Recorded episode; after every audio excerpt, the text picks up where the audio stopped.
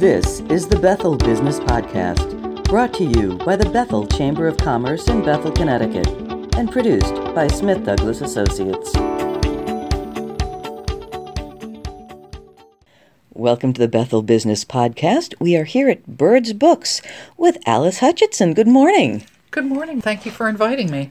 Byrds Books. How did Byrds Books come around? What what made you decide to open a bookstore in Bethel? It's a little bit of a story. Uh, my mother had owned a bookstore in Westport for 30 years. It was a new age bookstore called Pymander Bookshop, and many people I have discovered still remember it fondly. My sister had opened it. My mother bought it for my sister and started her version of the store at 55 years old and sold it when she was 84. So she sold it to a woman who moved it to Westport. But while I worked for my mother, I worked for her seasonally. I did some of her book buying. I um, started her music department, and it gave me a toe into how to buy for a bookstore, some of those vital skills, as well as bringing my children up around a book culture. Fast forward when I was married with two little kids, and Barnes and Noble was taking applications out of a trailer, I was on the opening team. So we put bookshelves together. We built the whole bookstore from the ground up. But I got an opportunity to work for corporate bookselling, which is completely different than independent bookselling. Uh, you don't do any of the ordering, you don't do any make any of the choices, but you do have to know the inventory and you still have to match that to the person. It was also a very heady era when there was about four times the inventory as they have now and about three times the number of employees, and so it was the height of the book culture. Fast forward, I went through several other iterations, but when Borders closed and I found myself in a position where I could make some choices in where I was to go next, I found that there was a huge gap that Borders left. So I approached Wendy Cahill, who owns Bolton Java, who was moving over to the Victorian, where she now is in Dolan Plaza, and asked her what her plans were for the second floor. And she said, Well, I'm really looking for a bookstore. And I said, Fancy that. I said, How many square feet? And it was only 450 square feet, but I figured it might be enough to find out if the community was able to support a brick and mortar bookstore because my experience in bookselling was pre Amazon, was pre online ordering. And I knew the impact that Amazon had had. And Amazon, of course, is here to stay. But I wanted to know in real time, in, in present terms, whether a bookstore was viable. So we started there, and it was viable enough that I went from 450 square feet after 18 months to the present location, which is 1,300 square feet. And we have been, we opened in 2011, and this December will be our sixth year. So we really reset the bar about two, about a year and a half in. So we're now just hitting our stride as a new business. Uh, we've sort of figured out what our customers are looking for, what we want to do, because any bookstore is a reflection of the owner. I bought the store I want to shop in. So sometimes I have to stretch outside my boundaries to subject matter or genres that I don't know that much about. So I ask for help. I have a book group that is tremendously helpful. But the, I think the real reason I wanted to open this store here was I felt that Bethel as a community needed it. Not only did I need it, because I really wanted the expression of literacy, the opportunity for children to keep reading, the opportunity for adults to have access to books that wasn't a corporate environment. I wanted the community of book selling and book buying to be in Bethel. And I felt strongly that I could offer something that was unique and that was valuable. So far, so good. We have been close to the line a couple times, uh, mostly in the last year when everybody sort of took a dip from buying anything in general. The retail market sort of hit the fan right after the first of the year.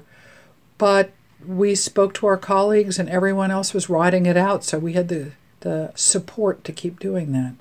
So we opened here, and I'm very I'm very happy, and I feel very fortunate to be in Bethel. What are your favorite kind of books to surround yourself with? Personally, I love historical fiction.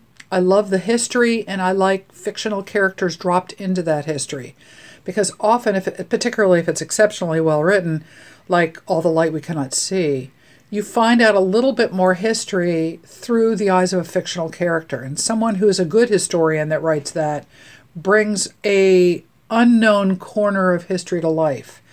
And I, I really like it. We've made jokes in my book group that we ought to start a World War II historical fiction group just because so many of us like it. But again, that's my personal favorite. What I'm finding out of the favorites here is quite an interesting mix. Not only is historical fiction popular, conventional history is very popular. We tend to be science nerds, so we get an awful lot of how things work kind of things for adults, not just children. So that that particular section does very well. Nature section does very well. It includes ecology and, and animals. And after sort of the best sellers, our next biggest section in terms of popularity is ages 9 to 12 that age group is still reading quite a bit and ages four to eight. So we have begun to kind of carve a niche that doesn't include corporate book selling because some of those, particularly the series, tend to be really populist, popular kind of books. And we don't need to duplicate a store that is in the next municipality. So we've made a real point of getting independent authors, popular authors that have series that may or may not make the cut to Barnes and Noble, because they're just a little bit outside their wheelhouse when it's a niche for us because we can heavily curate the really good writing. And then as we get to know the series we can custom suggest it to children and so far it's a good match for everyone. You're very active in the community. You have a lot of things here including book groups and author signings. What else do you do to bring people into the store well, actually, since you mentioned events, events really is the biggest. Once in a while, we'll take an event off site, particularly if it's chef related. We'll go into a restaurant and do an event there. We advertise in local papers, we advertise in digitals. We are going to move forward with a new idea where we open up the back third of, of the main room and over the holiday season, we will sublet to certain crafters that want space because they can't go outside anymore or the craft shows aren't available to them. So it will allow us to bring in new populations and add to our contact list. It'll add to our Facebook page. And those actually have been the most successful ways for us to reach out is through our constant contact list and our Facebook page. And in our constant contact list, we provide uh, what's new, we provide what the latest book group is reading. We provide events. We provide links to the events to register. It's newsy, it is informative, and it's really the, the central way that we can get the word out since Bethel doesn't have a little private newspaper anymore. The way to have people find out about things is digitally now, and so we work pretty hard to, to get the word out, but we are events driven. And you're very active on social media, I see. I try. I try. Do you find that brings in people from outside the area? Of course. Uh, one of the features that Facebook has for a business is to boost an event. Uh, so, for a meager amount of money, you can extend your reach beyond your list to people in the area. And for every new person, it makes a huge difference in an independent bookstore one thing that I'd really like to sort of convey to people is unlike the corporate bookstores that are buying hundreds, if not thousands, of copies of a certain book, we buy a dozen at most. And for us to discount, we discount to our email list. We provide coupons and incentives to people on our email list. So between that and the fact that our online sales are 20% off and 99 cents a piece shipping, that's how we can compete with online sales elsewhere. I think people need to remember what they're doing in their community when they shop downtown. And that's really the message that I want to make sure that people understand about a downtown is any open storefront you see is the direct result of online sales. So for everyone who comes in and spends maybe a dollar more for a book or makes the extra trip downtown, or comes in here or spreads the word, it is hugely impactful to me and the other downtown businesses when people pay attention and they focus on their downtown. It's not a small thing. Is if you want the bookstore, you need to buy at the bookstore. Some people just like the idea of a bookstore downtown. Buy a book a year or more, and it will keep us going. For people who tend to just think, oh, I'll just order on Amazon, you can place custom orders as well. Oh, we do a large portion of our business as special orders.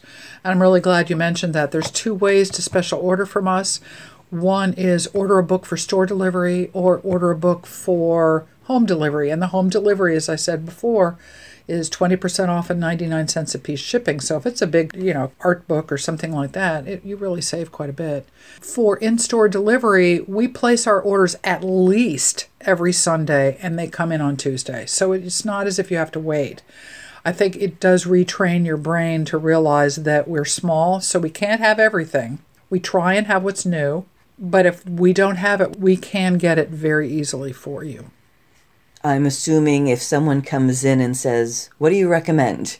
That's another benefit of coming to a smaller independent bookstore. Absolutely. Uh, usually, my first question is, What's the last book you read you loved? And the other good question is, What kind of book are you looking for? Because they may have read a fiction book that they love, but they're looking for something that's nonfiction or based on a certain theme that they're looking for. So, usually, there's a couple questions a couple of recommendations. Some people absolutely adore just cuddling up with a big book, you know, like uh, Donna Tartt's Goldfinch, or they really want to read something light and beachy and doesn't tax your brain too much. So it depends on what kind of mood they're in. Sometimes they alternate genres. If they put their name in our computer system when they purchase the book, we have a free frequent buyers program so after a certain amount of money, you get ten dollars off your next sale, and it's just it, you don't have to pay to join it like Barnes and Noble. It's just automatically tracked here. So people come in and go, I can't remember whether I own this book. We can look it up in their customer file and tell them that we've that you've already gotten it, or your son Johnny already has number nine in that series, which you're waiting for is number ten. So some of that is some of the benefit of small bookstores, but really it's getting to know your customers, getting to know what they like to read. Sometimes you actually buy on their behalf. So, what kind of events do you have in store? This, the one we're having tonight, as a matter of fact, and by the time this is broadcast, mm. it'll be over. But Erik Ofgang teaches at Western Connecticut State University, and he's just come out with a book called Gillette Castle and it's the history and the background and some of the stories surrounding Gillette Castle, and I can't wait to see it. Sometimes I read the book in advance so that I can be prepared, and sometimes I save it till I hear the talk, and then when I read the book, it comes alive for me. So we have a number of people signed up tonight. We can usually fit anywhere between you know, we've had a group as small as half a dozen up to 40 people, but generally our our book presentations are between 10 and 30. You know, that seems to be a comfortable size for us. So he's going to be here.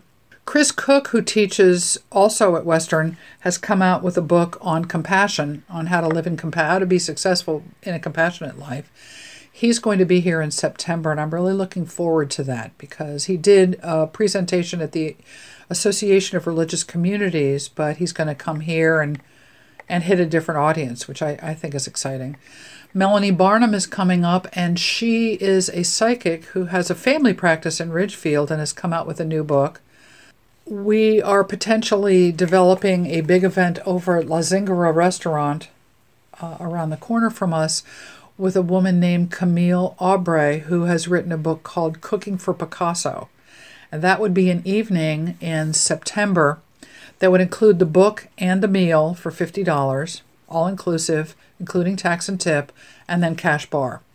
And it would, if you got a few people sign up, we'll use the room that holds 35 people. And if you get a lot of people signed up, we'll use the room that has 70 people.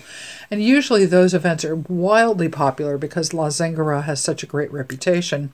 And so that's one of the other events we're doing. And we have several in the queue for as we move into the fall.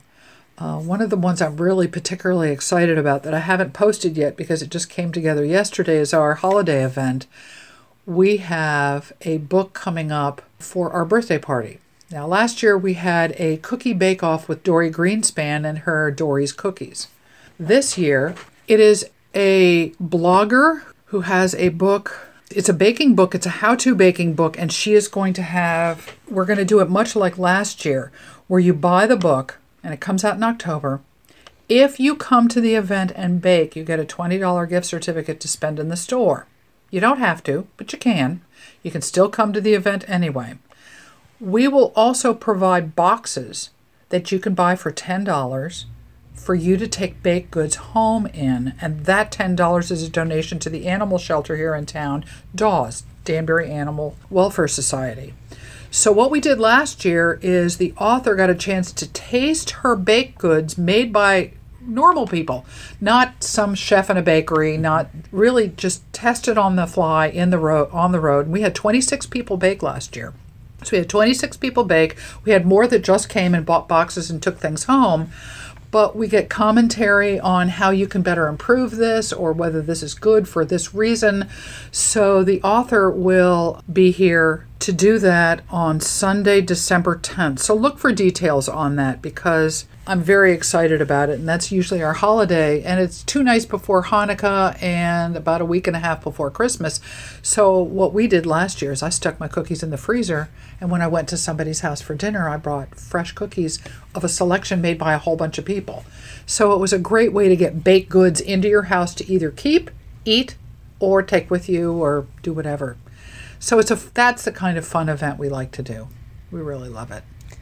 How many book groups do you have? Right now, we only have two. We have our regular book group that meets the third Thursday of the month, and those genres change monthly. But that's also a drop in book club. So if you want to talk about a book that you've read that we are talking about, you are welcome to just drop in, discuss the book. It's from 7:30 to 9 the third Thursday.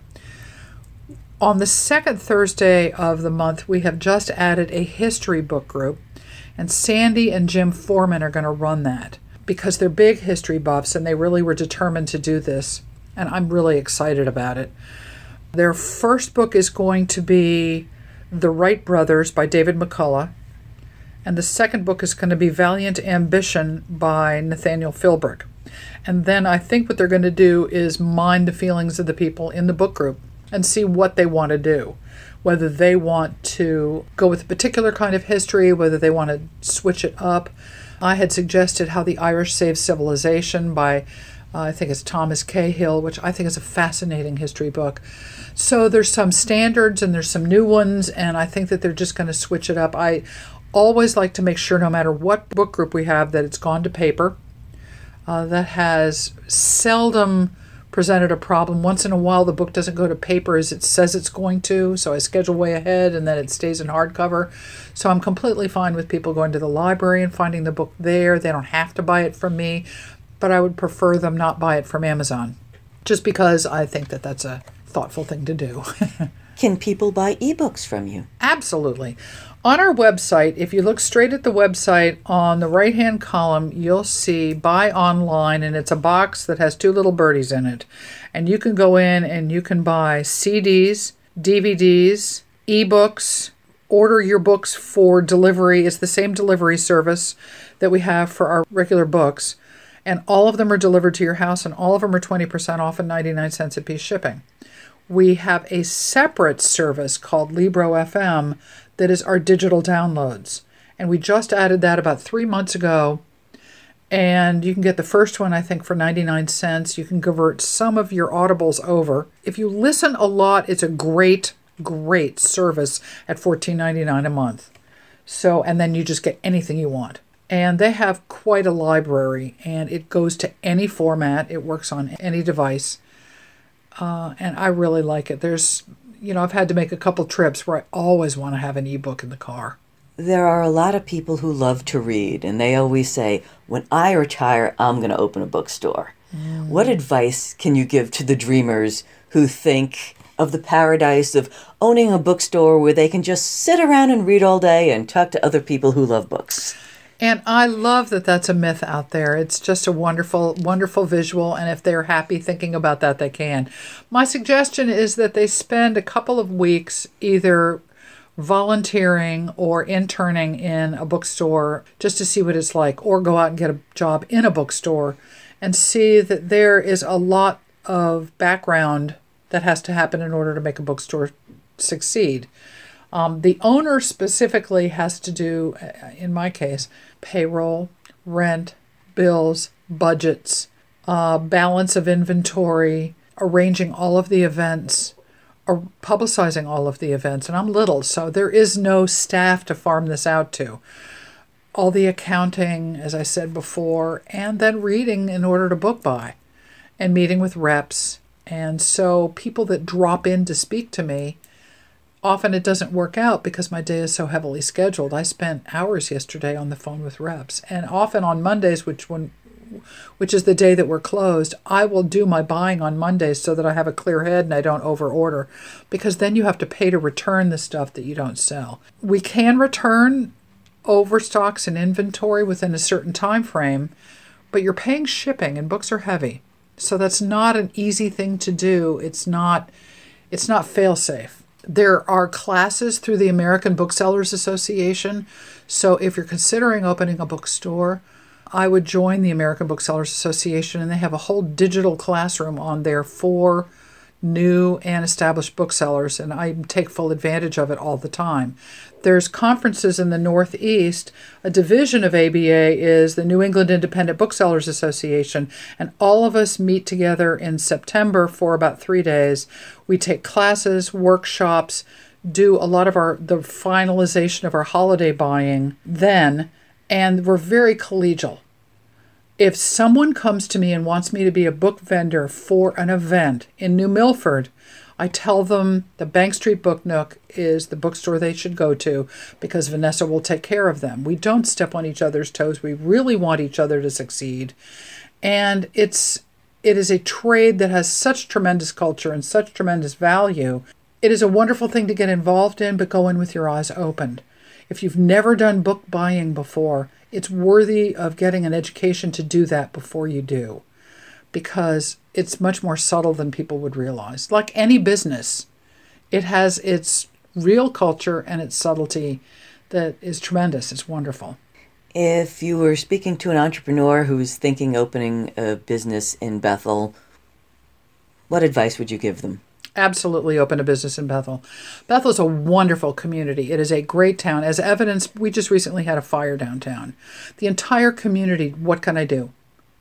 They helped with social services. They called the local church that was helping. They donated items. It's just, it is a terrific place to have a business. Retail it's a little tougher in the downtown because it's a destination downtown, but there are ways that it has become successful for those of us who have really sort of found a niche and we work cooperatively. There's two business districts. One is Route 6 and one is downtown. Those are sort of the nicknames for both of them. I like the downtown, but the downtown tends to be festival driven. When there's big festivals, we do wildly well, and when we have big events, we do wildly well, and then there's slow times in between. And so you catch a different rhythm. Out on Route 6, you have access to the highway, you have access to other towns, and it's just a different business culture. Either one, depending on the kind of business you're opening, has its merits. It depends on the kind of, if it's retail. If it's just a regular business, then you just would go to the Chamber of Commerce or the Economic Development Director, Janice Christianich, mm-hmm. and talk to her about it and find out, you know, where the places are. Do you need to go to Francis J. Clark Industrial Park. But Bethel is a wonderful community with a huge variety of businesses, so it's definitely worth it. And how can people find you? Uh, Byrds Books is on the web. It's B Y R D S B O O K S dot com. Uh, you can email us at info at byrdsbooks.com. Byrd is my middle name, B Y R D, mm-hmm. which is thus the name. The telephone number is 203 730 2973 and we're open any day but Monday. And then from Thanksgiving to the first of the year, we're open every day. What's your address? 126 Greenwood Avenue in downtown Bethel, Caddy Corner across from PT Barnum Square, and we share an entrance with Verizon and have plenty of parking behind our business in the English Apothecary parking lot. Thank you very much for your time. It's been a pleasure speaking with you. I really appreciate it. I'd do anything to make sure that people know about downtown Bethel. Thank you for listening to the Bethel Business Podcast. For more information about the Bethel Chamber of Commerce, call 203 743 6500 or visit discoverbethelct.com. If you run a business in the Bethel area and are interested in being a guest on this podcast, contact Smith Douglas Associates at 203 628 2606.